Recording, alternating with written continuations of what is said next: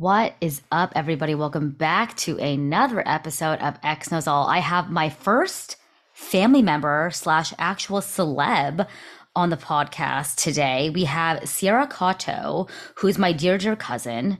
My dad is siblings with her mom, and she is a famous comic, alumni of Harvard, was featured on the Sex Lives of College Girls, was on Harvard's Lampoon, which is a very prestigious publication at Harvard University. Millionaires. Sierra, sorry, I call her millionaires. Sierra, how are you doing today? Oh, wow. I'm so excited to be on. I'm a longtime listener, you know, first time inter- interviewed. um, so big X Knows All fan over here and big Christy fan over here. Um, so that, so yeah, obviously I'm very excited to be here and chat about everything.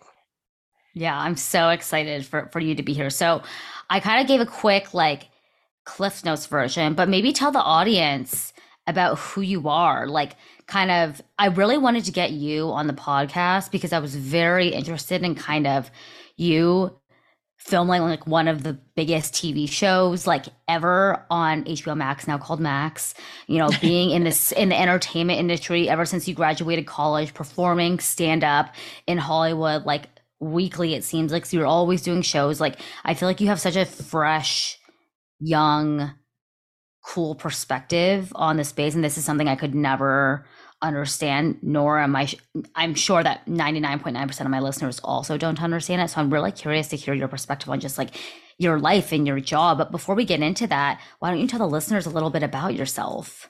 Yeah um it was so exciting i love your i love you you're like on it i love because it's like i listen to the podcast and then i'm like oh i wonder if like you know how it like works in the go. time it's like to the listeners it's it's live christy's on it. Okay so um it's happening live okay. Um so yes i uh so i started as a stand-up comedian. I still do stand-up comedy. I kind of also always wanted to be a tv writer so i write for tv um kind of most recently a lot of comedy of course but uh, adult animated shows most of which probably people haven't heard of. There are about 5000 million shows out there so um, understandable. But probably the most recent one that I wrote for that came out is called Close Enough and was on Max. But unfortunately, it got taken down. A lot of shows have been taken down on stuff too. So I think that's also a recent thing. I'm also on strike right now because um, I'm part of the WGA. Would you know? Totally happy to talk about that. Um, but also the um, uh, I also act, and so yes, I was in most recently the Sex Lives of College Girls. I play Evangeline, who's um, in the storyline of Bella.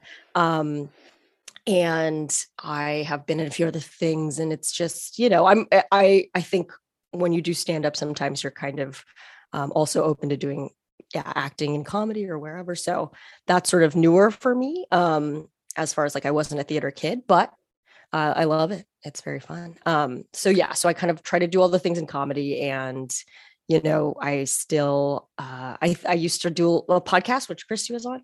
Um, there's you know so many things to do um, and i think most people that you talk to now it's like you just do a bunch of things because you're trying to throw a lot at the wall and see what sticks. Um, and that's kind of what what i've learned is the way i like to work. Yeah i you have so many like whatever like drops in the book like you're doing so many different things. And like you said you started off just doing stand-up comedy like locally. You're born and raised in los angeles. You moved to boston obviously for college. You stayed there for a couple of years right? And then you moved eventually moved back to la because that's where a lot of the businesses for your industry. So i'm curious like out of everything what would you say you're you enjoy the most? Like mm. comedy is it writing? Is it acting? Like or i guess if it's not one what's like your favorite facet of each? Sure. Yeah. I think it's like, it's probably not just one. It's like, if I really like just one, I probably would stick to it. But there's kind of the issue of like, stand up is great if you're, you know, touring theaters and getting paid, but, but that's not a stage I'm at yet. So I think I couldn't just do stand up because I need to, you know, make a living, but also it's not as fun if, you know, your audience is, just a few people at a small show or whatever if you're not always getting to go up and do um, I guess shows for a lot of people. Um, so I think that aspect I don't like about stand up is that it's kind of like, you know, not a real job in many ways as far as like monetary um, compensation. And then, but I like the idea of getting to like write and perform your own stuff and have a lot of creative control. You are the director and the editor and the performer and the writer, right? And so you kind of get to do it all uh, on stage. And I love the live aspect. But, you know, the TV writing, it's it is more of a job. You know, you're paid for mm. your time and you get to contribute to something that a lot of people will see. Um, but, you know, you don't have creative control in the same way because you're probably, at least at my stage, I'm one of several writers on a writing staff. So it's not a show um, I created necessarily. I don't have final say. So you know, you you get to write an episode or pitch and pitch all these jokes and hopefully gets them in and it's really rewarding. But i think um you know I, have heard say some stand-up comedians move into writing and feel hey i don't actually uh, get as much creative control. And so actually I, I much prefer to be making my own stuff. Um but actually i do i mean for my own opinion i do love the writing gigs because i think it's like it feels a little bit more um stable and mm. more scheduled and um to make a x knows all reference when you were talking about taking time off to focus on the podcast alone i like resonated with that so much where it's like you get burnt out i think if you're only working on you know a project where you're kind of in your uh maybe you're working alone maybe you're just focusing on um, something that doesn't necessarily have like separation with your life. And I think that can happen with stand up um, and maybe acting too, because you're like, I'm in my body. This is me. People are digesting me. You can feel like if you're not getting good feedback, it's it's a reflection of you. Versus if you're working a job for a company or like working on a TV show, and then that doesn't do well, like you're gonna still feel really um, sad about it, but I think it's not as much of a like referendum on your soul. um, so anyway, so I think I yeah, I definitely resonated with what you were saying there with like kind of it's nice to kind of work on other projects so that you can feel that separation a little bit.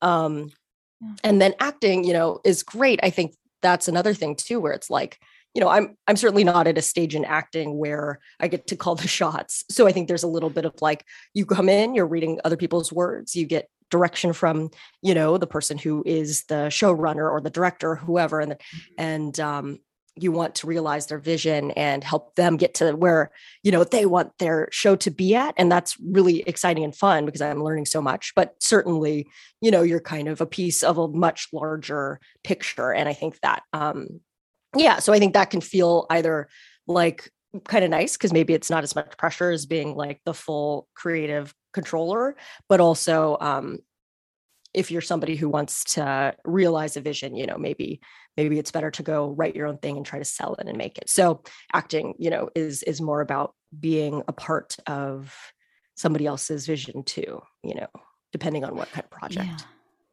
That's so interesting. I never thought of it in the way of like full creative control. Cause when you think about, like you said, if you're you're part of the WGA, you're on a team of people that are contributing to writing this script. You're not the sole person. When, whenever I think of like script writing, like for example, like this is the one show that came to my mind, like um White Lotus, for example, like mm. at the very end, at the beginning, after the the begin the starting credits, it's like written and directed by Mike White.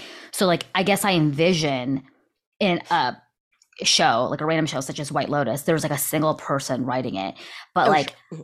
is that, I guess, like two things. One thing I can totally understand, like having the autonomy to kind of get to do and say exactly what you want to do and say. And there's creative control around that. But at the same time, it's also very scary to get up on a literal stage and present your work to everyone and maybe it doesn't land or whatever. There's just a lot more pressure, I'd imagine, but it's, I'm sure it's very a lot more rewarding because it is your own and yours only to keep. Whereas if you're on a show, you're contributing to like a fraction of the mm-hmm. pie. Mm-hmm.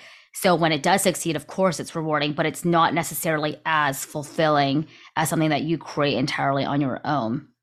I guess the other thing that I was going to bring up is like for all shows, or I guess like the majority of shows, is it typically a team of writers on a script or like for example, with White Lotus, is Mike White literally writing the entire thing? And that's why his name is the only like credit? Or is there a team of people typically behind the script of White Lotus? Right, right. No, that's a great question. And actually, White Lotus, you specifically picked like that's a unique show. So I think Mike White, yes, he actually writes that entire thing himself and directs it. So it's a real like auteur, you know, and he's so talented and I like love so many of his things. And so he kind yeah. of um that yeah that's the way he does it and that's the way he works and there are some other shows like that but it's very small i think it's like you know uh a, small percentage of shows and even a smaller percentage of like showrunners um, want to operate that way and if they want to they can and i think um, that's actually something that we're on strike about because I think a lot more um, studios, you know, they see that and they're like, "Hey, it's a little cheaper if just one guy writes the whole thing." So, you know, what if we what if we start doing that more? And the real the reality is that's like an exception to the rule. All the shows, you know, you need a team, and it's it's it's just a lot of work, you know, to write it all yourself. Um, it's gonna the quality is gonna suffer, and so traditionally, yeah, it's been a lot of writers. And I think what happened recently is studios trying to save money, um, trying to make a profit for, uh, you know, and then save on the labor, right? Um, they are making these rooms smaller and smaller. And so that's actually one of the big things of the strike is fighting against quote, quote unquote mini rooms. And I've been in like kind of exclusively mini rooms. I joined the guild in 2019. So I have been in like uh, a lot of writers' rooms, but all are pretty, you know, maybe like five or six writers total. And that's actually a lot smaller. I think like maybe in wow. shows that are kind of legacy like um that have been around for a while and kind of obviously are great um and work super well so they also profit a lot uh family guy i've heard or like you know big network shows any network drama that you watch network sitcoms um can have like I think like 13 to 16 writers.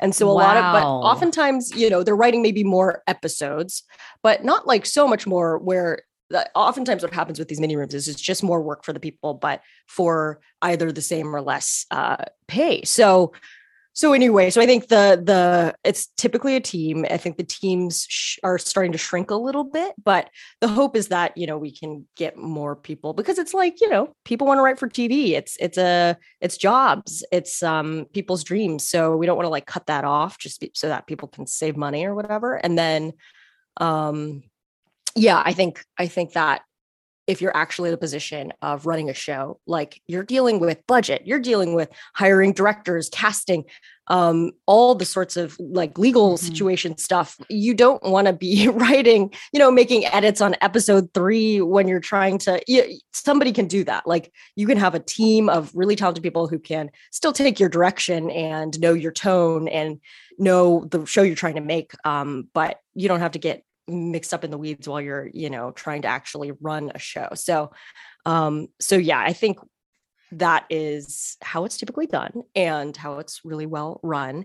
And then also on top of that what you were asking about the um you know being a part of a team versus kind of being mm-hmm. maybe the main thing. I think you know i love the collaboration of being a part of a team and like you know maybe it's because i'm still newish to this um and so i just want to also like learn and absorb a lot more from people who are like more seasoned and have all the experience to kind of impart on people like myself so that maybe one day i could you know run a show. That's a dream of mine but i don't want to do that tomorrow just so that i can you know get all my jokes in the script and make it my vision. Like i think i need a lot more experience like collaborating with funnier people smarter people more experienced people to then get to that point where i can make something i'd be proud of Right. Right. And I think of like the one so how long has the writer strike been going on for at, at this point? It's yeah. July 9th. Yeah, yeah. So we're I think in week 10. Um I so might how does that work?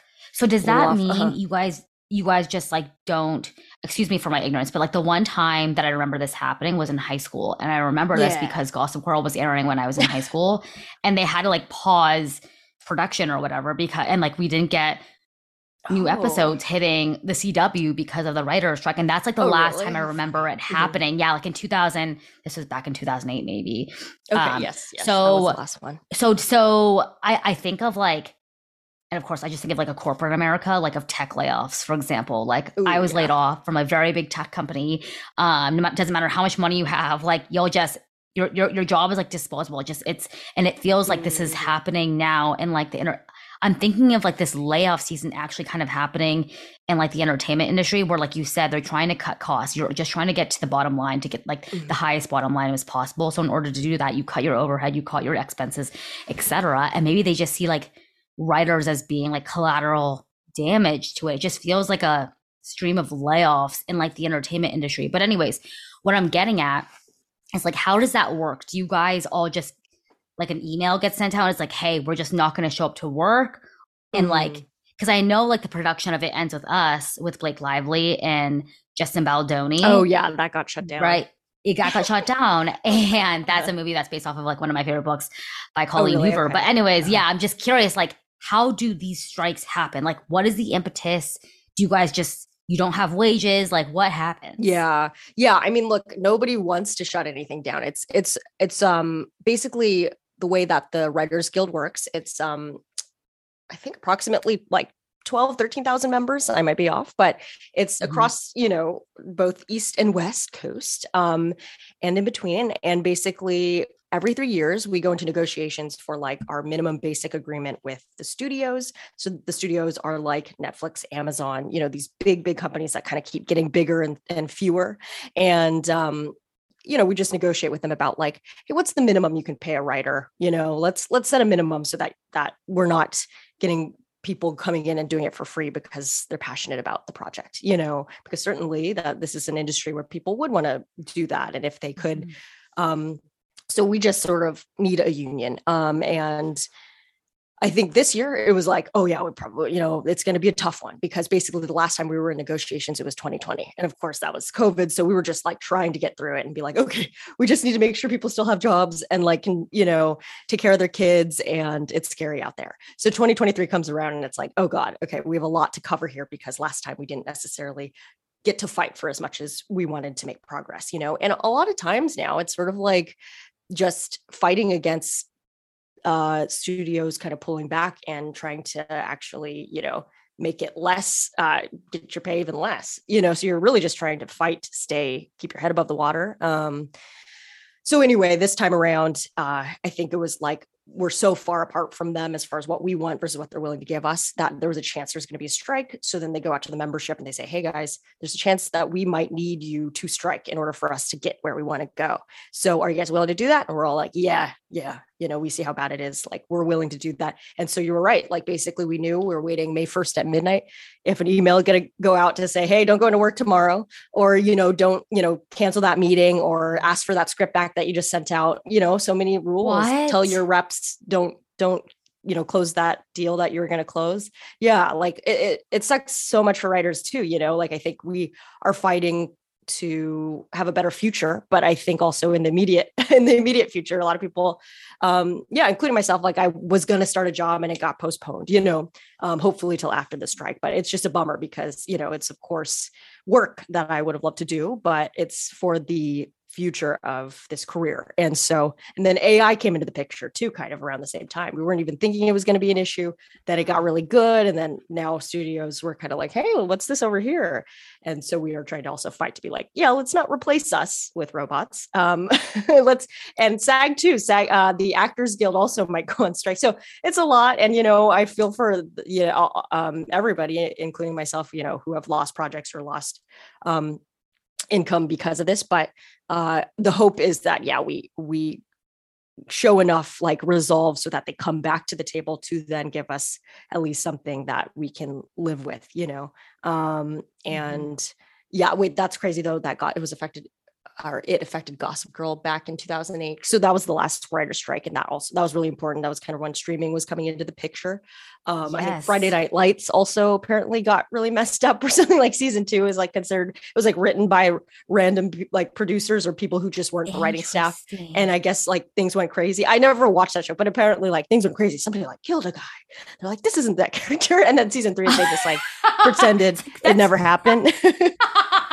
We're like, okay, Like, let's completely out of, out of left field. Like what? Yeah, yeah. And Okay, like it it's weird now nice. too because all that stuff is like linear TV, like, oh, we need to get a season two out. So let's just figure it out.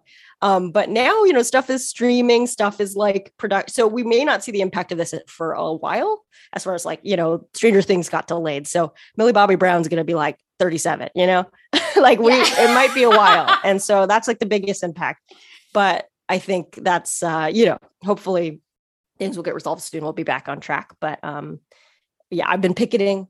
I go out and carry a little sign and walk around, and you know, that's kind of my job these days. Do you, so do you go outside Universal like we want rights? yeah, We yeah, want yeah. Rights. Like, Yeah, you can what- do it. So what's on come? what's on your sign? What is your Oh, gosh. say? You know, so you go and you get to pick out of a pile of signs, you know. Um, so I kind of try to just pick a neutral one. It's like a, it's like a big, it's a big deal making a decision on that sign because you're like, oh, I don't want to like pick this one that's like a little too mean. You know, you don't be like, fuck you guys, you know. it's like Jesus. Yeah. So sometimes it's like, Yeah. okay, here's this one. It's pretty like neutral, like WGA strong, like yeah, union, Yeah, yeah, yeah. union power. Right. Okay, I can live with that.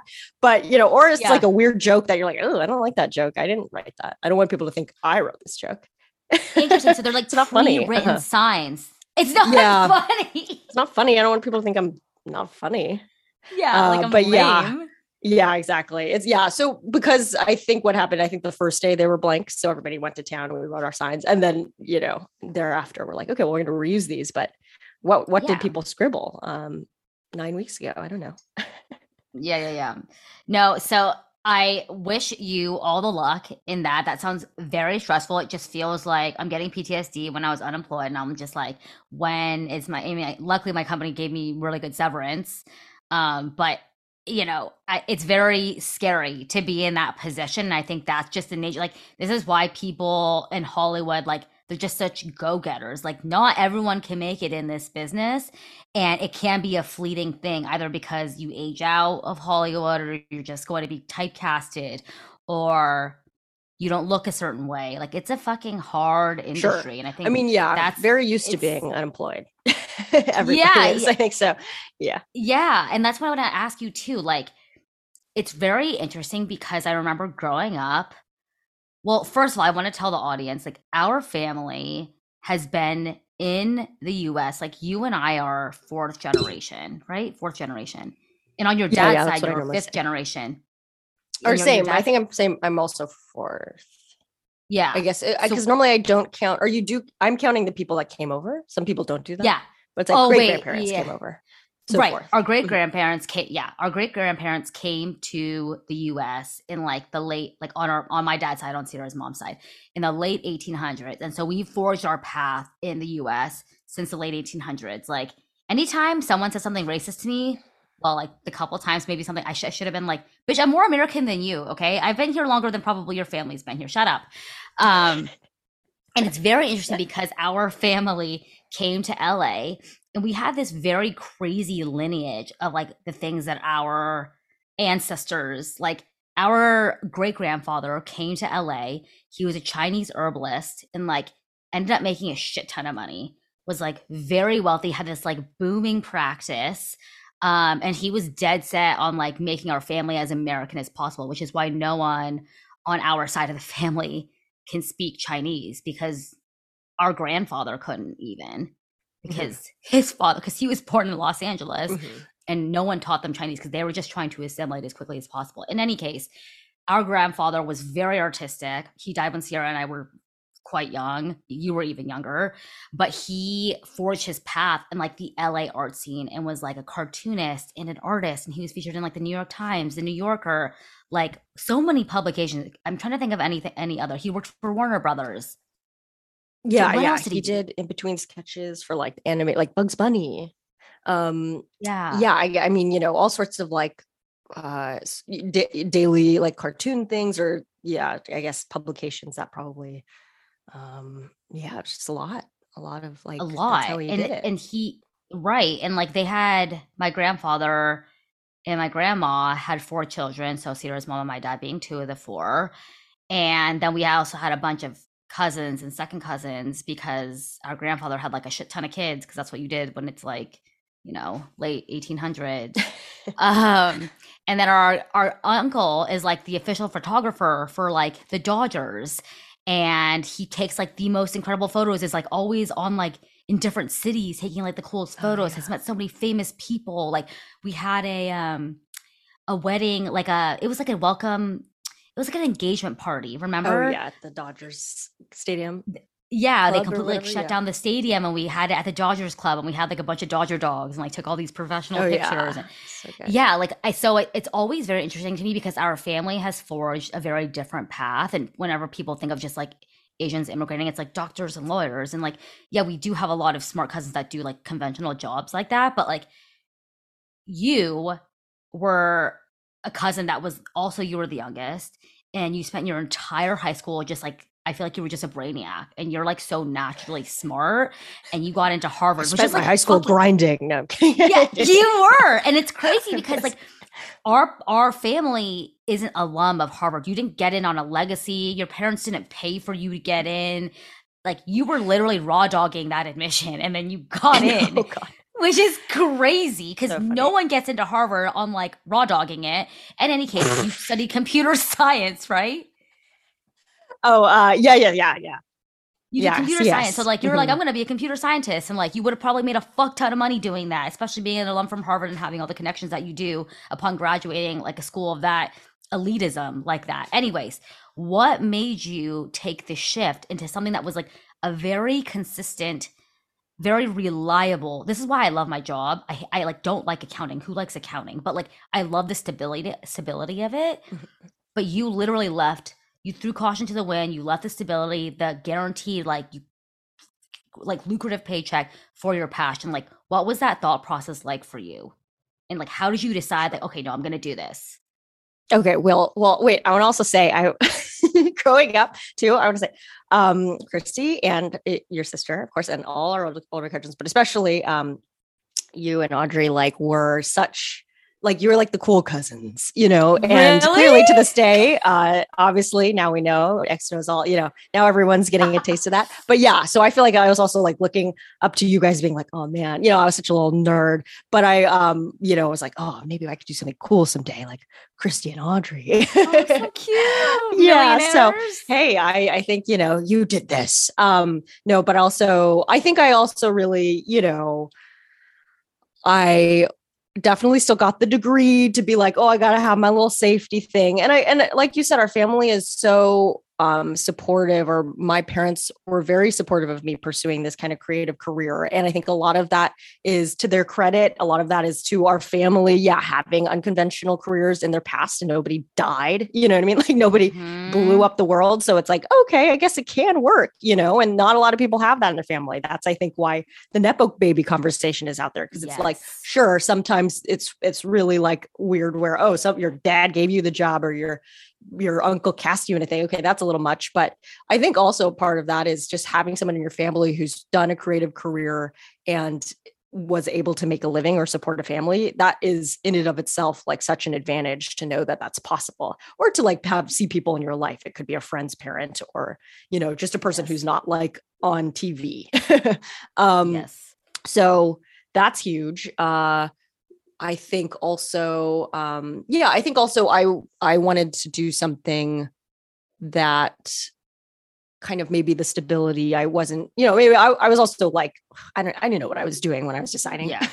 so i think Right. there's certainly times where i'm like well stability would be nice right and that's why i kind of maybe like more of the within the kind of uh, wacky, out there, unpredictable in- industry of entertainment, I kind of do like maybe more of the stable version of that, which might be TV writing over, hey, let's Yes. just see if I can make it as a stand up comedian. You know, that's a little trickier, a little more, uh, a little less of a paved path. Uh, but yeah, I think it's it's just been a lot of naivete and just going into this and having delusions and figuring out later that it's not so easy but um but also being really lucky and i was able to see some traction with stand up and see some traction with writing uh, that i wouldn't necessarily yeah take for granted. I think i got really lucky when i got my first writer's assistant gig out here. That's a really hard thing to get at the time i was just like i had gotten repped from stand-up comedy and so they were able to find me a job and i was able to interview for that. But if you're coming out here with no reps of course it's a whole different game so you know i was i think lucky because i got some traction in stand-up early on and that uh yeah and that helped me out but for sure it's it's um I, I yeah, I don't think I would necessarily know going in uh how unpredictable it would be. And I think maybe that's for the best. Yeah. Um, then I could kind of let it let it happen and see what goes on. Yeah, I think a lot of the times when you get into something that's a high risk, whether it's job or a relationship, like you you kind of just go into it with just like bright-eyed, bushy tail because you don't know any better. And I think it's Mhm. almost better to go into it in that way because then you don't learn from your mistakes or you don't know the meaning of hard work or like the hustle that it takes to get where you are today and i think it's uh it's it's a risk but like the reward can be so high and the fact that you've already achieved the success that you have and you're still very young um with again, you're not a nepo baby. Like our family is not actors or anything. They're not in the industry, so it's it's very very impressive to see like where you've gotten today, like boots truly bootstrapped. And I wanted to ask too, like being at Harvard, you were on the Lampoon, which is like their editorial, like they're like comic editorial. Maybe I'm botching this, but like I'm curious. One, like the initiation process and how you got into it because I feel like it's incredibly competitive. Like people think that like sorority rush is like competitive. I mm-hmm. feel like this is even more competitive. And then two, also like, do you think your being on the lampoon and creating connections like assisted you a bit or like really not at all? And explain yeah. what the lampoon oh, yeah. is because I'm not I'm not describing. Yeah, sure, well. sure. Okay, for sure. Yeah. So the the Lampoon, it's like a comedy magazine. You know, it kind of it's like a dated concept, but like it's literally a print magazine where people would write like funny pieces, like funny little oh that's funny poems. I don't know. So anyway, and and and comics and illustrations. Um, and so it's kind of a thing i think more so than just the magazine itself i think it's got a legacy of so many successful alums. So you've got conan o'brien who's probably the most successful or whatever famous and then a bunch of simpsons writers a bunch of like it's mainly tv writers and comedy tv writers i would say. But also it's kind of expanded into just entertainment at large. Yeah. Um but although a lot of saturday night live writers and uh producers and stuff. Um and yeah, so I think it was kind of like a thing where there's a lot of lore around it. You want to join because you're not sure what it is, and you think maybe it will help you if you want to go into comedy, if you want to go into television. Uh, so that was something I really wanted to join going in. Put a lot of time into it, and um, yeah, the the the process. I mean, okay, I don't really know much about like sorority rush because I didn't really do that, but I think like I assume they're kind of maybe equal in the sense of like time commitment because I assume, yeah, you gotta like maybe with the social or stuff like sororities, fraternities, like you gotta yeah. meet people and you gotta be buddies yes. and drink. I don't know. But exactly. I think with this one, it's like a little nerdier. It's like you gotta write a lot of funny things or draw.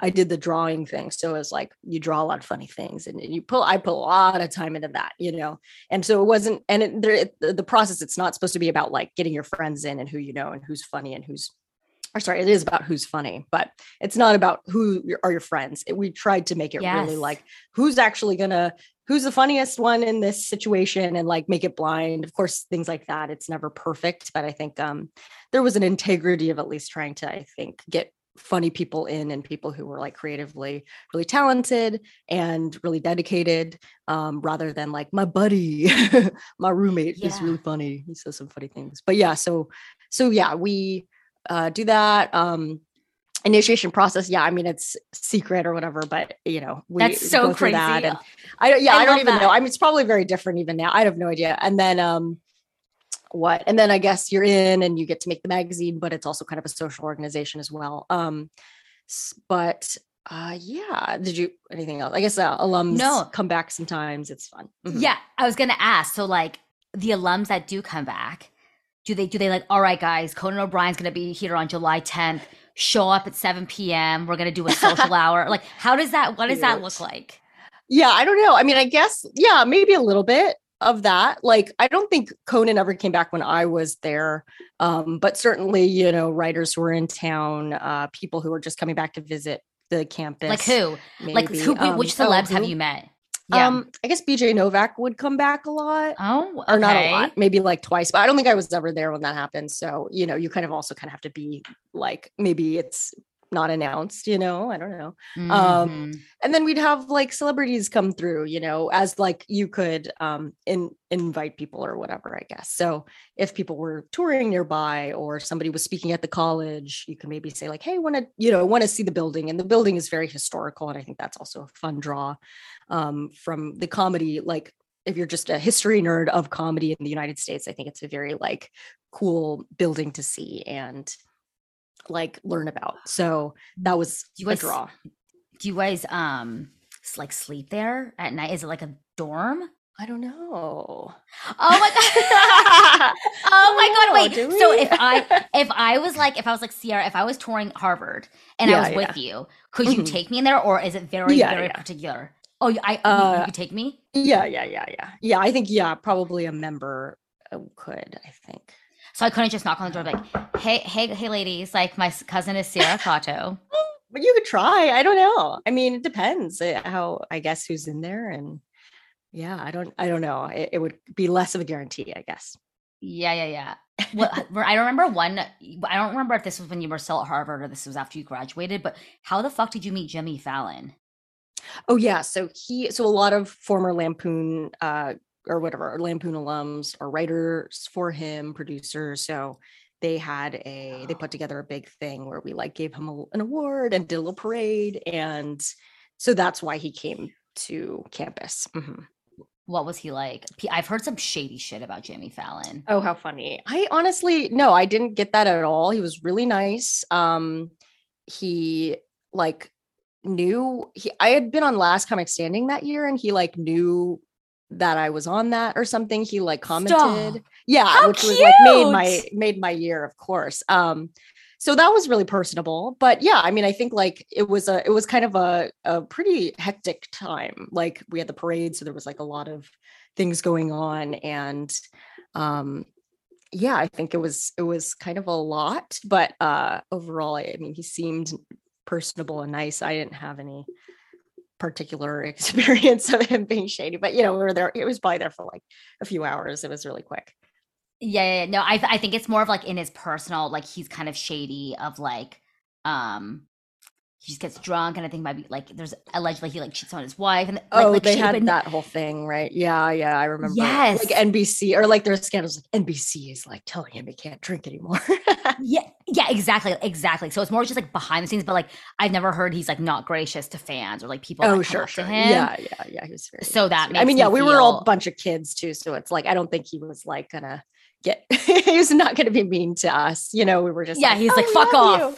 we're all like 20 yeah yeah so, So it was cute. very um quick and chill but yeah Mhm. So cute. Well, the next thing I wanted to talk with you about millionaires is so you you mentioned up top you have a podcast. You you kind of taken a pause on it. Are you by the way, is it ever starting back again or are you kind of just retiring it? Oh, I, I think I want to start back again, but maybe with a new concept. But uh, but yeah, at the moment it's on pause. Uh, stay positive. Uh, your episode, one of the best, one of the greats. Um, but yeah, I think uh, I think also, yeah, I, I take a lot of inspiration from your podcast, you, the way that you run this. I'm like, you know, like we said before, you're on it. You got you sent me this outline before the day before. You got me, you got me like, whoa, they just got me on the weekend, you know? Um, so I, I think you know, seeing the the uh, how a true podcaster does it, I'm like, oh yeah, maybe I shouldn't just meander around and think that I'm making something. So I think I, if I were to do it again, I would come with like a an actual plan. You're so fucking funny. Like this is the funniest part about you is like you you're so smart, but you're so spacey sometimes. Like I feel like just like who you are, you're just kind of like you live in your own world. I feel like you're too smart for this world, so you're in your own world. I find that with a lot of like No, smart people. They're kind of just like wandering and floating, you know, through the Oh, world. God.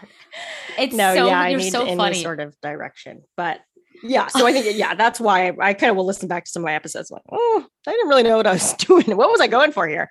But you know, it was all about interviewing a guest, and I loved being able to do that, like being able to talk with people for a while and have those that kind of reason to have conversations.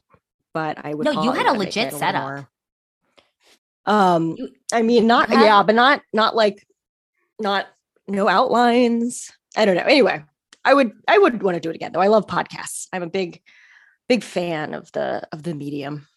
What would you so if you do a rebrand and like a reshift in terms of like just like the structure, what do you think? Have you thought of any ideas of what it would be? My main idea was I feel like I want to talk more about failure generally um and do something kind of about that. You know, I love my I loved Stay Positive. It was about kind of mental health and how to stay positive, but that was a little too generic and I feel like it also kind of has a bad rap of like toxic positivity is a thing. Um Mhm. I don't I don't want to peddle in that, but uh I kind of liked the idea of staying in that sort of talking about stuff in the open mental health um, struggles, things like that. And failure to me kind of felt like a fun place to start because we don't necessarily talk about it. It could be of a successful person. Um, but like for instance i feel like we only you know we only hear about people's successes and how and failure is only ever a tool to be like and then they got fired from that job but then they got the other job you know? But it's like there's actually value in the failure itself i think. Yeah yeah i i think uh there's beauty in the breakdown as the script actually i don't know if that's the script or dashboard confessional or whatever but yes i totally agree I, and i find the most compelling stories are from the struggles and yeah. what, how you come out of it and of course you don't see it in the moment when you're struggling and going through anxiety, depression, any other type of thing. But I think like once you come out of it, it's so rewarding because you understand how to navigate life so much. Life may not get any easier, but it's a lot easier to navigate when you have those coping skills and the ways to kind of like self regulate and heal yourself when you understand struggles and how you were able to overcome it. So I love, I love that idea. Um, one thing I wanted to talk about about your podcast specifically was there was one episode, and I can't remember what the like why you had decided to even do this part, like this episode, like what event led up to it. But you talked about like in the space, there's this comedian, obviously like not naming names, but you talked about this comedian that was like being incredibly like aggressive towards you, not like physically it maybe, um, but like very sexual or just kind of inappropriate, I guess. And I'm curious, can you like walk us through that scenario, like what happened? And then I also want to hear about just like being in the industry, how this could happen. And do you see it like there being more of a conversation and people being scared to behave in that manner? Or do you think people are always going to be like this? Oh, yeah. Um, okay. So that particular podcast episode, I remember basically, I think it was kind of around, it was like deep in lockdown. Everybody was online. So a few comedians were getting um, called out for inappropriate behavior, uh, alle- you know, alleged, right? So, namely, I think in that time it was uh, Chris D'Elia was kind of under fire. Shout um, out, shout out. He went to your high school. Shout out! Did he, he, go to my high school? Yeah, he went to Lafayette High School. He okay. Wait. Okay. So my oh, so much. Okay. So a couple yeah. things too about him, and like this isn't the person that I have. I've like barely interacted with him. Um, but I was a big fan. You know, so it's such a bummer, right? Um, allegedly. Uh, but yeah, so he basically went to my high school, and then get this: one of the teachers at our high school, who like, of course, every high school has them, or maybe multiple. The teacher who's like yeah. too chummy with the students, like loves the popular kids, and like elevates them beyond. Where you're like, come on, you can't be a part of this too. Um, yeah. He yeah. So that guy, that guy apparently like who also my older sister Melissa, she was five years ahead of me. So she even had the same experience. I'm like, this guy's been doing this for ages. This guy's just passing down, generate. But anyway, so just kind of, you know, nothing creepy, but he was just like too chummy. Um, yeah. He would always brag to us, "Oh, I was friends with Chris D'Elia, or I'm still friends with Chris D'Elia," because like he was so he was a famous comedian at the time. All the high school, you know, we are all like, "Oh, he's so funny." Um, yeah, and and then lo and behold this teacher i think eventually got in trouble for like maybe inappropriate stuff i don't know the full story allegedly um right. so anyway but of course then it comes out that Chris D'Elia is also doing this stuff allegedly and yeah it's just it's truly like uh it was such a disappointment i think to so many fans and Yes. there's you know do your own research folks but i think overall it's he's not alone. There's so many other comedians who kind of there was this kind of domino effect of like oh wait well if we're talking about that guy what about this guy? He did this you know and then so yes. many problems. And it's um you know it's unfortunate. It's a it's a space where you're performing a lot at night. A lot of people are drinking. Um, it's kind of more of a social environment. So you don't have hr you don't have a work workplace oh vibe. Oh God, yes. so i think there's just a lot more um, stuff that can go down without people raising um, an eyebrow to it. And then you know and then we kind of started to get, understand things a little bit more and, and uh, 2020 was a kind of a reckoning time in many ways. And i think that in particular kind of bubbled up. So then i talked about that um, and in my experience you know i started stand up when i was like 16 i would go to open mics um, and you know i was very much uh, safe and totally fine. I mean, my parents would drop me off and like wait nearby. like they were, my parents were on speed dial, but uh, I had like a little life alert button for them to come. No, I'm kidding. Um, but overall, like I think they, I think it was a ripe time. You know, people like that prey on young, vulnerable people, and so I think I was somebody like Minnie at that age who was eager to get better at stand up to get the approval of seasoned stand up. So for how young and vulnerable I was, I don't think I went through anything horrible, but I think what I kind of was disappointed in is if, hey, say an older male comedian who I respected was really took an interest in me and was like, Hey, you're really funny. Hey, you want to open for me? Like, I would take that as like, Oh, this is huge. I'm like, my of career's course. taking off.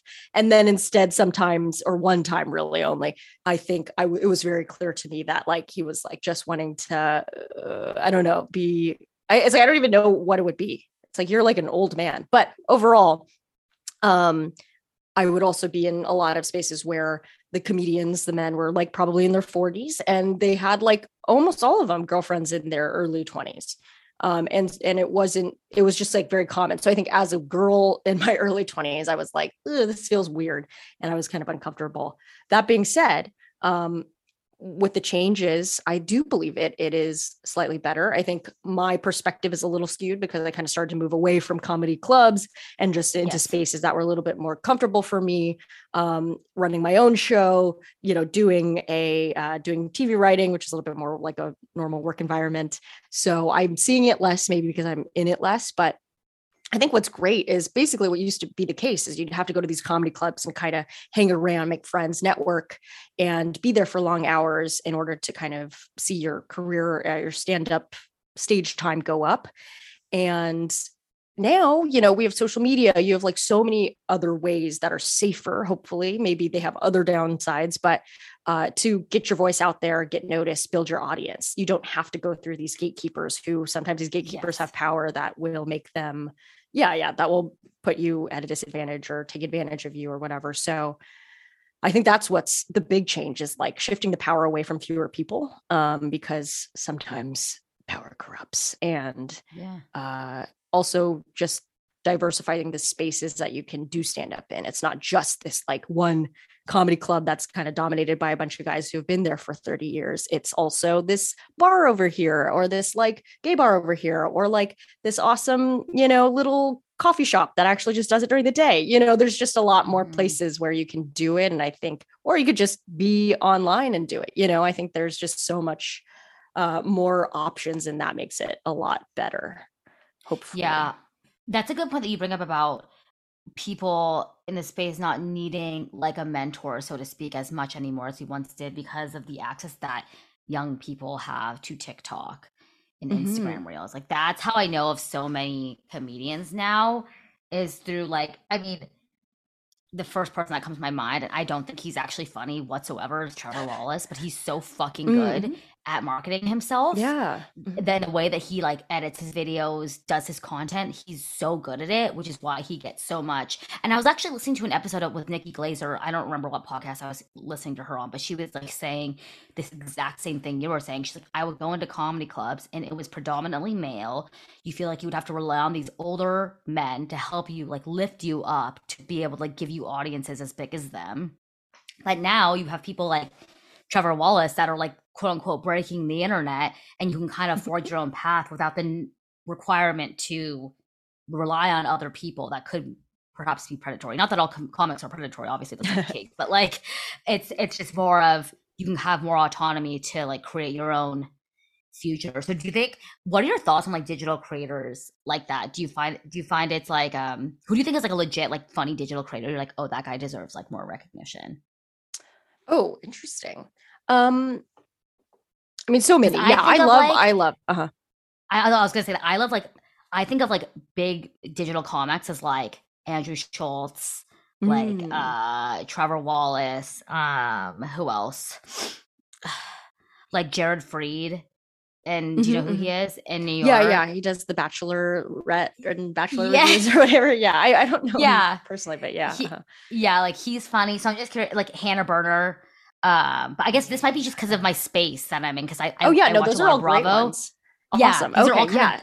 Bravo Jason. So this is why I'm naming them. But I'm curious what what comics, digital comics, do you find to be very funny. Yeah, so many. Yeah, I okay. I a and also second, just like it's so great. I think it's it's so it puts the power back in the creator's hands. They don't have to rely on you know the taste of like one person too. Because even if the person's not being yes. creepy, it's just like, hey, I have an audience for this. Some people may not get it, but comedy's so subjective. So like, if a million people like it, like who are you to say that it's not funny? So anyway, um, yep. there's uh who are creators are like. I mean, look, there's a lot of like uh I think June Lee comedy, I think is on Instagram or on TikTok maybe too. I don't know. He's a he's like this funny um uh, he does a lot of like sketches and things like that. I think uh there's uh who else?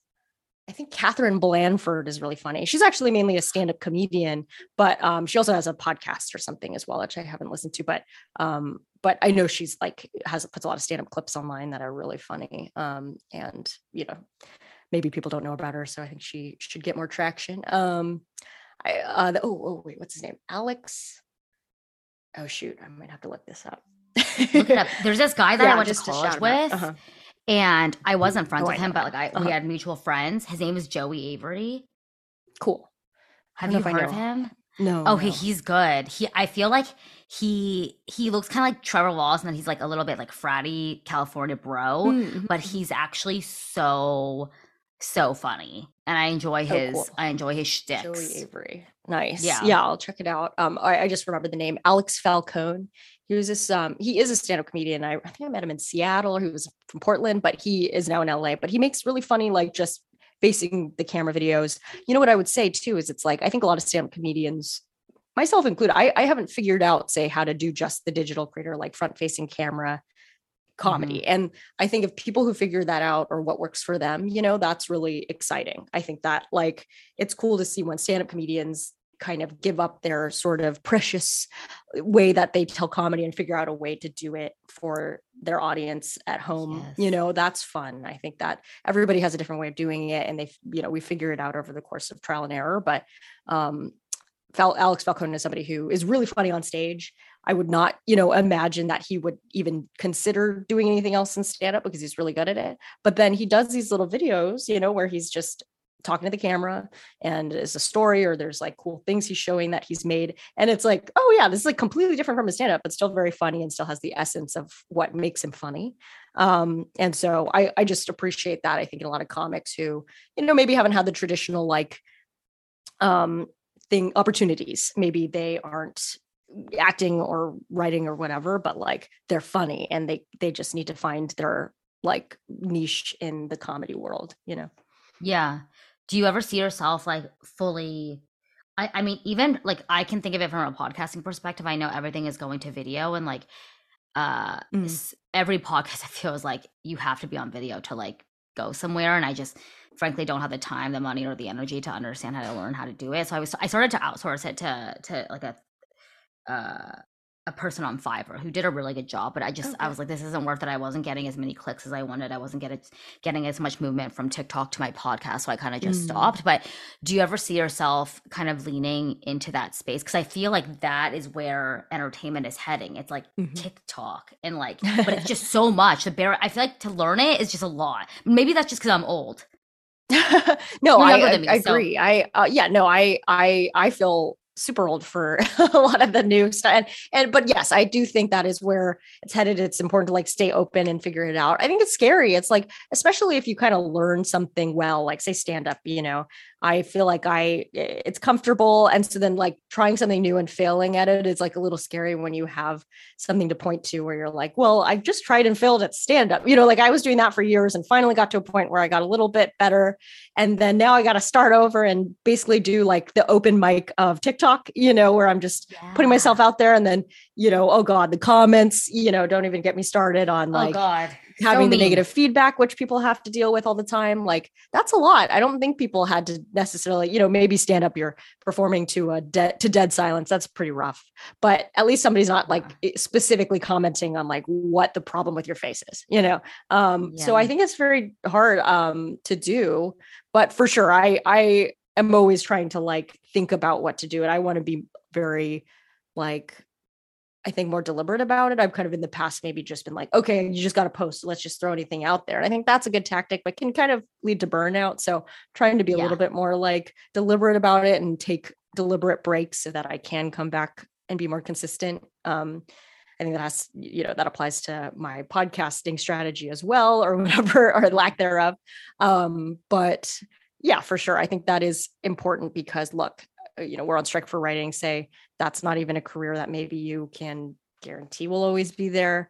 Um, mm-hmm. acting certainly isn't. So at least with social media, though, it's like just as, you know, maybe more difficult in some ways, just labor intensive, but like, you know, you're the, the control is back in your hands a little. Maybe you have a Patreon, maybe you, you know, there's just a little bit uh better and i think everybody's just losing so much power when it comes to being a creative that that's like where you can kind of get it back a little yeah, yeah, I it's I mean, and I totally understand what you're saying about like it's just it is so much even putting out a podcast like I can't even imagine people that do so many things like okay, again, Trevor Wallace, like he does podcasts that's like very successful. He goes on tour.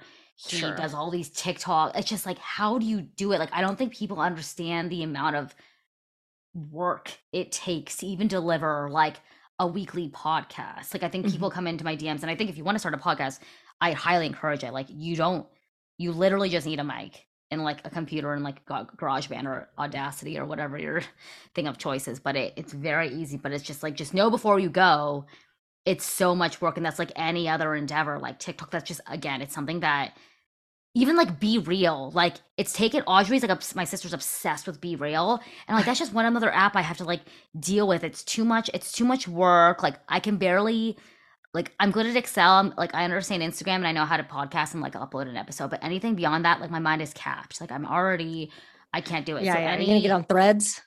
Yeah. Oh, see. Oh God, no, because I'm not clever. I'm not clever even with. I just troll people. I mean, it's just Twitter, but yeah. Oh boy. Are you on Threads? Yeah, I just joined yesterday. Okay. Yeah, but it's stressing me out. Follow. yeah. You know, honestly, it's stressing me out because it's like, oh yeah, Twitter like got scary quickly and this is just going to become twitter and i haven't been on twitter in, in ages you know so i was kind of like yeah. happy that that was on the downturn but now we're back with threads yeah and as a comic it's like you got to be on your a game like you got to be funny. Yeah yeah you got to be funny and you got to so, be not problematic. Yeah see that's my always my thing every time i'm like posting something like so many people will dm me they're like you're so unhinged and i love it. I'm like no i know like i i I have diarrhea of the mouth. Like I literally was just like, I'm like no, that's you're fucking fine. stupid. In a like, good that's way, fucking though. Uh. stupid. Uh. And I'll like screenshot it. I'm like, I'll just throw it up. I'm like, who the fuck does this bitch think she is? Post. Oh my god, yes, yeah, that's true. That is a little unhinged. it's unhinged. But like in the best way. Yeah, yeah. In the best, in the best we want way. It. So we want it. Yeah, it, it's what brings what brings attraction to my IG. So the last thing, millionaires, I want to talk with you about is the sex life of, of college girls. That I guess first, before we even dive in, I'm curious. Did you think the show would reach the success that it did? Because when did it oh, come out? 2021. Uh-huh. I think so. Yes. Yeah. Yeah. yeah okay. So when you when it came yeah, out, yeah, you're like, oh, this is wow. probably uh-huh. going to be whatever. But oh, then it, it blew up. Well, oh yeah, I guess yeah. You know, it's like crazy because it's probably I just don't even know what I thought. I mean, I thought it was going to be good because I think you know I even didn't see all the scripts or I was not in all the episodes, so I didn't see all the scripts. I also like only saw the scenes I was in.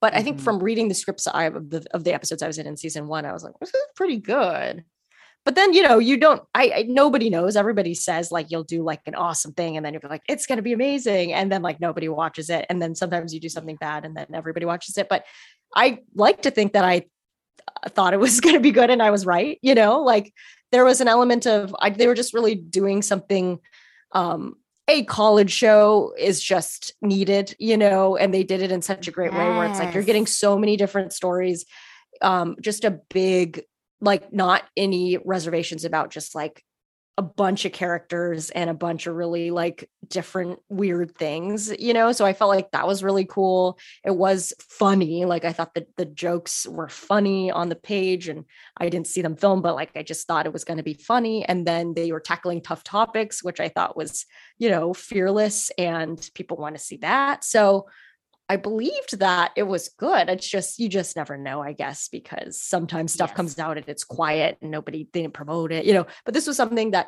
I think also having Mindy Kaling's name, it's like, oh, okay, well, like people know that's tried and true. Never have I ever did so well already. So there was like getting to kind of piggyback off that. Um, but yeah, I don't think I I don't think I could claim to have the eye for that, but I like to believe that I liked it and knew it would be good. Yeah, the show, and I told you this like after I watched it, I was like, the reason that the show I think was so good was because all the a lot of the times like I can think of again, I bring it back to Gossip Girl because it's like a high school show, mm. and this mm. was a long time ago, obviously when it was written, but you could tell sometimes in the way that they actually no, a good example is Emily in Paris because that's more topical and more recent. The way that it's written, and granted, I only watched the first season and I didn't. I thought it was cute, it was kitschy, but I didn't love it. I didn't love it enough to continue watching the subsequent seasons. But you could tell via the way that like they would even text that it was like written by like a 57 year old that was like this is probably how 25 year olds text and would like write something on the script it's like hey see you soon with like the c oh my god that's always yeah yeah yeah right all, like all caps sometimes or like it's so weird yeah. nobody it's writes so like it's like people don't write like that so that like that's just a very small snippet of what i mean but when like the one line that continues to fucking make me laugh out loud is when kimberly was like oh, in season one she's like oh, he liked my photo. And she goes, then he deleted it. And then Bella's like, he liked it and then he unliked it because he didn't want you to see that he liked it. So he's basically obsessed with you. And I'm like, eh, that's literally, I'm like, that's literally a conversation I have had like yesterday. Like, it's just such a topical yeah, way yeah. that they let these young adults interact. And you could tell someone young and fresh wrote it. And it was so specific. Like, Kimberly Guilfoyle, is that her last name? literally will go down in yeah. history as one of my favorite characters of all time. Like she's so oh, fucking funny. She's so good. She's so funny. And same with Bella. I think those were definitely like my favorite oh, amazing characters. Are just but something about Kimberly is so well written and she just plays cool. it so fucking well. She's such a weirdo. Um, I just I love it. I love it. So I'm curious, like, and there's a show that's like you know has Mindy Kaling's name attached to it. It's an HBO Max show, now known as Max you know, you know it's going to be a big deal. So how one do you get approached for it and what does the audition process look like? Yeah, so when we when they were casting season 1, it was like deep pandemic. It was like 2020. Yeah. Yeah, it was 2020. I guess it was like summer. So maybe maybe like a few months in. Um so yeah, I don't know the way auditions often work. Like my, I get them from my acting agents, and they send me, "Hey, here's one that that they had already submitted me for." So it's like basically, I think what happens on their end is they have all these clients. They kind of look through and they go, "Okay, here's a role. Uh, they need somebody who could look like they could play a college student who is, you know, in this case, it was an Asian uh, girl um, they needed and who's I who's a writer on a humor magazine in college. Oh wow, we have a client who did exactly that. No, it doesn't always line up that well, but it's basically like um, they submit you for it. Maybe they send in your headshot reel resume and then the casting agency goes oh yeah we'll see this amount of people so they might narrow it down a little bit and then you send in a tape so they like send you sides to show which is just like a scene from the show uh, where your character is in it so you can kind of show how you play that character. And then because it was deep in the pandemic and this is how it's kind of been since covid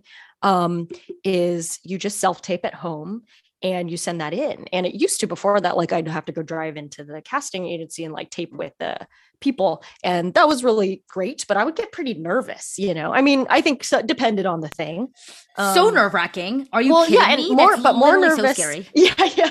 But obviously like more nervous than I would performing on stage just because it's like weird. It's like you're with one other person, it's a little more pressure. So so anyway, and they're videotaping you. So basically, it was kind of nice doing it from home because I could kind of just do it in the privacy of my own home with a friend or whoever, and um, it was just way more comfortable. So I think that helped a lot. And so for me, I sent in a tape, and then like I didn't hear anything for a while. And then my agents called and I was writing on a show at the time. And they were like, Hey, how's your like writing job? Is it like really intense where they won't let you leave to act for anything? And I was like, oh, I think it's fine. Like they were very, this writing job was very sweet and kind of chill. And all remote. And uh, they're like, okay, well, because we heard back from uh, this Mindy Kaling Sex Lives of College Girls show that you know you're kind of a top pick. So what? you know we don't want to oh move forward. We don't want to move forward unless you can definitely do it, right? Because you don't want to like take the job if you can't do the job. Okay, so sorry yeah. to interrupt, but how long from when you submitted the audition tape to when you got that call?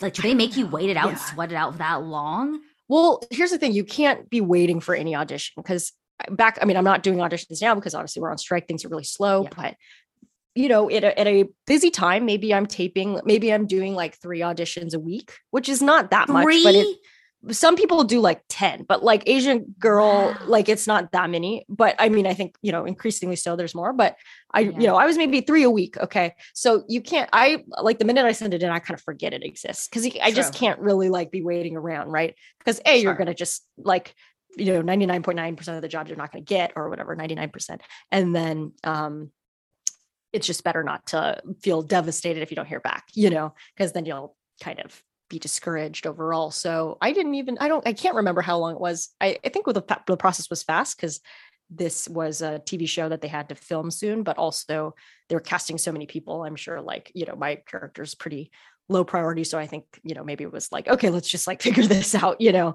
um Yeah. after getting everybody else done so i don't know how long it was but maybe like a few weeks and then Mhm. um the other thing too is i remember reading the script so oftentimes when they send you the audition you get to read the script just to know what project you're auditioning for and know the tone and uh, i remember reading the pilot and i was like oh my god this is so good like i i really wanted to like like just i was like i wish i wrote this or like i wish you know just to be a part of this like i don't know if it's going to happen but i was just so taken by the pilot i think um, Mhm. and yeah so it was just really cool that it worked out in that way but anyway yeah so that that's just how it was and so oftentimes though i mean i got really lucky i guess maybe they were rushed i don't know why, why i didn't have to like go do a callback or anything my agents are good i don't know so like basically what happened for a lot of people normally for a lot of things you send in a tape and then you maybe do a zoom callback where you're live with them. And i know Oh, even the girls like obviously for the leads that's the most important. Make sure they have chemistry make sure they really you know work for the show. And so i think they had to you know you normally do like a camera test with the other actors so that they make sure everybody has chemistry. And i think they still had to do it on zoom because it was really still dangerous covid you know? And uh the fact that they did it all on zoom and got those four girls who are all so good and like work well together like that is crazy. Because that's just not you know normally you have to be in the same room and just see how people work together. But anyway it was all cast via zoom which is like a huge win for just you know the whole production the casting people the yeah showrunners justin mindy like it's it's crazy. Uh-huh. How often, like, I know Mindy was like the she is she the head showrunner or is she the producer, executive producer, director? yeah i guess co-creator executive yeah i think co- co-creator co-showrunner i guess would be i don't know what her How often did you like see her when you were on set? Like, did you see her a lot? Yeah. Um, first season, I think I saw, I mean, you know, I was barely on set that much. So I think I saw her at least definitely the first day we had uh oh yeah, first day that I had like lines, like she was there directing a little, like helping to direct. I don't know if she directed the episode. Uh no, she didn't direct the episode, but she was there like kind of help, you know, get everybody going and she was really like yeah it was it was intimidating but it was great like it was pretty cool um so her and justin and then justin noble is kind of more always always there like you know because she would have to do her other show or do a bunch of other things Mhm. so i think that time i saw her the first time i had lines and then also the second episode and then honestly i don't know if i saw her that much after because then it kind of becomes like it's good you know like they, we get it and maybe she was there for other scenes that were more important you know but i think at a certain point it's like hey we're good you know we the justin's got it and she she's there in the writer's room and stuff and available but not going to be in the minutia as much When when you say like they're directing you, so like what does that mean? So like you're like saying your line, she's like, can you actually say it with a little bit more poise? Or like how does that? What do you mean direct? Yeah, yeah. So there is a director of the episode who also does that, but but because you know it's TV, the writers are so important, and Justin and Mindy are the creators and showrunners. Like they also have such a kind of directorly role too. So yeah, they would come in and say like, "Hey, can you pace that up a little bit, make it faster?" Or um, I think yeah, you know, maybe maybe a line they wrote they're like it's actually not working with you. Let's let's switch it. Can you say this instead? Oh yeah sure. Or can we try an alt line you know alternative like take uh, where you say this joke? Because maybe that's going to be funnier. We can't tell until you know you're saying it right? So so especially comedy i think it's such a collaborative thing or whatever in the moment thing that sometimes what's funny on the page may not be funny when it's on the floor. So there's a lot of like here try this out and then we'll decide in the edit room which one to do. Um and yeah so so yeah she gave a little bit of just like little things. I can't even remember what exactly but she was uh, but i remember i think i made her laugh I can't remember Oh what exactly, but that was very exciting. I played it very cool. Um, I think That what is happened really is it was the it was the scene where I was being mean to Bella, and I think they were trying to like they were like being like, "Hey, you can be really mean to her. You're gonna make up with her soon. Don't worry." Like, like I think that you know they worry for the actors to be like, "Oh, but I don't want to be so mean that I get written off." You know what I mean? But like I knew Yeah, yeah, that yeah. I I kind of like I was like, whatever. Like we're just uh, doing this. Like I, I just get what you want to get, right? Um, but they were trying to be like, "Hey, don't be afraid to be very mean here because." next scene you're gonna be we're gonna make up it's gonna be okay and then Yeah. i i don't know so that's kind of what the main direction was How long did it take for you guys to fully finish season one? Like, how long was the shooting schedule? oh season one Because I know, I like, like- movies, they'll take like three Yeah. weeks, and I don't understand how how that is. oh so lol no yeah it's definitely way more i mean you know it's 10 episodes so i think at least it was january to maybe august uh no Ju- Oh, june wow. yeah january to june i think Wow. for season one and then season two it was like wow. I'll shift a little later, March to August or something. But yeah, yeah. And then the edit is so quick and they got it out that year. So yeah, it takes a little, you know, it's 10 half hours of content. Where was that outdoor school? Like, where was that filmed? In season one, it was uh what's it called? Va- Vassar. Vassar Vassar, College. I think it's in upstate New York. I might be wrong. So pretty. very pretty. I think they still use a lot of the drone shots for the second season, but the second season they actually went to go film at uh, in Washington and Seattle. Um, I think Oh, University of Washington. I think so. Is it really like it's got that same kind of stone like exterior? Looks very Yeah. yeah. So that yeah, but then I think they still use a lot of drone shots from Vassar as Essex. So do you is in the interiors all at Warner Brothers? a lot is i think the first season we did some in like on location in like pasadena because there was like a house that Oh. looked like it could be the inside of like a frat or like our comedy club or whatever comedy group Interesting. And then we also did some at ucla for like lecture halls Yeah. um you know interior of the school but yeah i think season two we were all i was always on a stage because i was basically in the same location and like it is great if they just can build the room like the dorm that they're in you know you want to do it all on a stage because you want to keep moving stuff to a location like it's it's so nice when you can just shoot in that very like this building is made for shooting so like you can't hear any planes you don't have to pause for anything you park you know where to park there's there's food over there like it's very um that's like the quintessential way to shoot i think if you can do you just feel so fabulous like in the glam chair? You're like i am so famous. Everyone wants to know my name. Like i would be so like i would be such a narcissist if that were me. Like and have they ever Oh done glam on you? And you're like i look so fucking ugly. Whoa. Like have you ever like, looked at yourself and you're like ew That's i so look so gross. No. No there's a there's like no time for that. Like they like uh, you're you're coming in so they you have the exact amount of time that you need to get look like looking like your character. And i think also acting it's like as much as everybody i think from the outside i definitely i mean it got I, you know so many beautiful tv stars and stuff but acting is like really you can't be about your looks because you're you're looking like your character. Like my character wears where you know wore some preppy shit i'd never be caught dead in but it's not about what i want to look like you know? Or like you know yeah, she, yeah. they're putting her hair in bows i'm like okay i don't really do this but you know of course this doesn't matter right um yeah so I think that's important. Like actually Amrit, uh, who plays Bella, like she was kind of saying like, you know, uh, her acting journey way back when she was like, well, you know, I used to think acting was modeling, right? Like, and that's a really good way to put it. It's like you think that, oh, well, I got to look pretty, and that's this is for me to have my skin glowing and for me to have my nice pretty eyelashes. But then it's really not about modeling, as um, you know, we all learn. It's really about you know becoming the character and making it look uh making it look real not necessarily beautiful.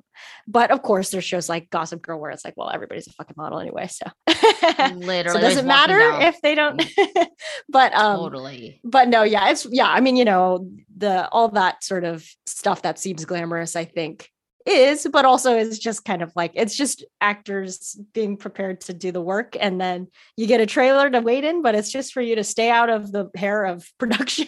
So you're not you know like it's just Oh, things to be like let's just put these kids over here so they're not bugging Yeah. anyone and getting in the shot. And um yeah it's all like practical stuff. It's it's not for ego or anything but it is kind of funny how it's it can it can become that if you make it that but uh yeah. Yeah. Do you guys like go into each other's trailers and like gab or do you literally sit we- by so, yourself like- in the trailer the season one, like we couldn't because it was COVID time. So Oh, you right, literally had to wear plastic and like we could had to stay six feet apart. Like if we did that, we would be in trouble. So like I, you know, I became friends with everybody, but it was really like um safe and everything was, you know, but then second season we got a little more leeway and I, I'm really close with uh Cheyenne who played my like like Joe, who's also another girl in the uh later Foxy and you know Izzy too was also uh, she played Carla. So we would all kind of be there on the same days and always kind of you know get to hang out. So that was good. But I think also you know there's a little bit of like you're you might be called to set at any point so you don't want to be like in the wrong trailer. You don't want to cause issues where they're like where is she? Oh she's over there. Jesus this one has your name on it. Like stay in your fucking spot. Oh, uh so i don't know. There's there's not a lot of time to gab um as much in second season where like it was a well-oiled machine. People were you know on schedule. It was very uh yeah it wasn't as much gab time. So like okay, okay one last question about the logistics. So like if you if let's say like you're in Amrit's like trailer you guys are just ch- chatting Mhm. and they're like where the fuck is sierra like we need her on this like thing do you know exactly when you're supposed to go i just like love to know all this shit like when you're in the trailer okay it's like i have a call at 1.30 do you know that So Like- yeah, so you know when to get there, and then you check in with the, you know, uh typically second AD or whoever is kind of like running shit uh, Mm-hmm. and talent particularly. So, but honestly, after that, you don't necessarily know what time you need to be in makeup. Like they need to come pull you because things are very fluid. You know, they could they you they can make as much scheduling and planning as possible, which is very important. But like inevitably, oh shit, you know, we didn't realize I was going to take a little more time that scene, so actually we're running behind. Or oh, ooh, that happened quicker than we thought, so now we're 30 minutes early. So you do kind of just have to go with the flow, and I think that's that's what can be tough about acting. If you're somebody who likes to be in control and know where you need to be, and you want to like go to the bathroom when you want to go to the bathroom and stuff like that, like acting may not be the job for you because it is really like you're kind of there at the mercy of the production as is the case you're part of a team. So you kind of have to just be available and ready to like Yeah. change your life you know ch- you know change what you had set. Oh actually we're shooting this scene first. Okay great. Let's give me let's do that one first instead of Yeah. the one that i thought you know it's it's all very um kind of uh you have to be up for that kind of thing. Um so yeah you're not necessarily in control of your schedule as much as one would think unless you're you know robert downey jr then then sure. Right right right so interesting. This is like my this is like a fantasy this is what i wanted to do when i was little like i could never do it now. I can't handle criticism but like it's so cool what you do. Can you tell all of my listeners where to find you really quick quick oh yes yes. For sierra's millionaires I'm on even though you have now. way more followers you have way more followers than me so i don't know. Oh no. I think they're all bots. I don't know what's going on. Um the uh the so yeah i'm on instagram at sierra Katow. that's S-I-E-R-R-A-K-A-T-O-W. that's mainly where i'm at. I'm also on threads there I haven't posted anything yet, but you bet I'll be on threads. Uh, I'm on TikTok, same things at Sierra Katow, I think. Um, and uh, at Sierra Katow. Oh no, sorry, www.sierrakatow.com has all my stand-up dates. But mostly, yeah, I think Instagram's the way to go. Yeah, and if you guys are in the LA LA area, she does stand up a lot down there, so or up there. So you guys should definitely check her out. She is so funny, so cute, just like cute as a button. Sierra's Millionaires. um, thank Too you so much for joining the X Knows All podcast, Oh, an honor. everyone. The dream. I know. I'm so I'm so happy we could do this, and this is honestly so fascinating, so interesting, and I know that like my listeners are gonna eat this up because this is the shit they. It's like not Oh, even the gosh, glamour. no. It's like I want to know the little minutia between all. Sure. Of this. So Um, yeah. Unfortunately, it's probably you know bursting the bubble on a lot of glamour because I'm in the non-glamorous region of entertainment at the moment. but No, yeah, it's it's so very, it's all very you know practical stuff, I guess. I love it. Well, thank you so much, millionaires, and everyone. Follow me on Instagram. Rate, review, subscribe. Thank you so much for listening. Bye.